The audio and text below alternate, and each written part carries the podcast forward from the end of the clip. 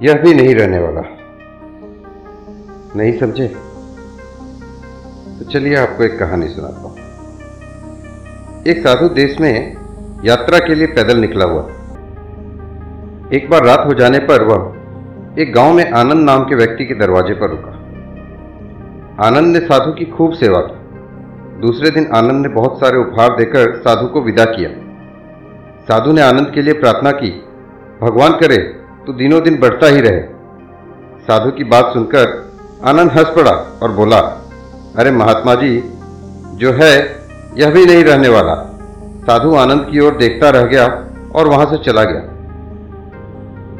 दो वर्ष बाद साधु फिर आनंद के घर गया और देखा कि सारा वैभव समाप्त हो गया है।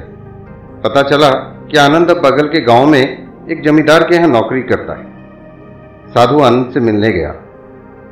आनंद ने अभाव में भी साधु का स्वागत किया। झोपड़ी में फटी चटाई पर बिठाया, खाने के लिए सूखी रोटी दी। दूसरे दिन जाते समय साधु की आँखों में आँसू थे। साधु कहने लगा, हे भगवान, ये तूने क्या किया? आनंद पुनः हंस पड़ा और बोला, महाराज, आप क्यों दुखी हो रहे हैं? महापुरुषों ने कहा है कि भगवान इंसान को जिस हाल में रखे, इंसान को उसका धन्यवाद करके खुश रहना चाहिए। समय सदा बदलता रहता है। और सुनो, यह भी नहीं रहने वाला है।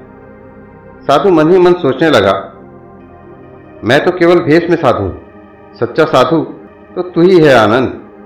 कुछ वर्ष बाद साधु फिर यात्रा पर निकला और आनंद से मिला तो देखकर हैरान रह गया कि आनंद तो अब जमींदारों का जमींदार बन गया है। मालूम हुआ कि जिस जमींदार के यहाँ आनंद नौकरी करता था, वह संतान विहीन था। मरते समय अपनी सारी जायदाद आनंद को दे गया साधु ने आनंद से कहा अच्छा हुआ, वो जमाना गुजर गया। भगवान करे, अब तू ऐसा ही बना रहे। यह सुनकर आनंद फिर हंस पड़ा और कहने लगा, महाराज, अभी भी आपकी नादानी बनी हुई है। साधु ने पूछा, क्या यह भी नहीं रहने वाला? आनंद उत्तर दिया हाँ या तो यह चला जाएगा, या फिर इसको अपना मानने वाला ही चला जाएगा। कुछ भी रहने वाला नहीं है, और अगर शाश्वत कुछ है तो वह है परमात्मा, और उस परमात्मा की अंश आत्मा। आनंद की बात तो साधु ने गौर से सुना और चला गया। साधु कई साल बाद फिर लौटता है तो देखता है कि आनंद का महल तो है, किंतु कबूतर उसमें गुटरगु कर रहे हैं और आनंद का देहांत हो गया है। बेटियाँ अपने अपने घर चली गई हैं। बूढ़ी पत्नी कोने में पड़ी है। साधु कहता है, अरे इंसान तो किस बात का अभिमान करता है? क्यों इतराता है? यहाँ कुछ भी टिकने वाला नहीं है। दुख या सुख कुछ भी सदा नहीं रहता। तू सोचता है, पड़ोसी मुसीबत में है और मैं मौज में हूँ। लेकिन सुन, ना मौज रहेगी और ना ही मुसीबत।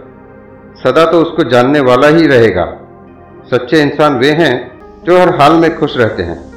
मिल गया माल तो उस माल में खुश रहते हैं और जो हो गए बेहाल तो उस हाल में खुश रहते हैं। साधु कहने लगा, धन्य है आनंद, तेरा सत्संग और धन्य है तुम्हारा सदगुरु।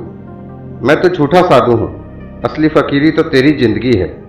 अब मैं तेरी तस्वीर देखना चाहता हूँ। कुछ फूल चढ़ाकर दुआ तो मांग लूँ। साधु दूसरे कमरे में जाता है तो देखता है कि आनंद ने अपनी तस्वीर पर लिखवा रखा है। आखिर में यह भी नहीं रहेगा। अब समझे दोस्तों, विचार करें। अच्छा लगे तो लाइक, शेयर एंड सब्सक्राइब करें। धन्यवाद।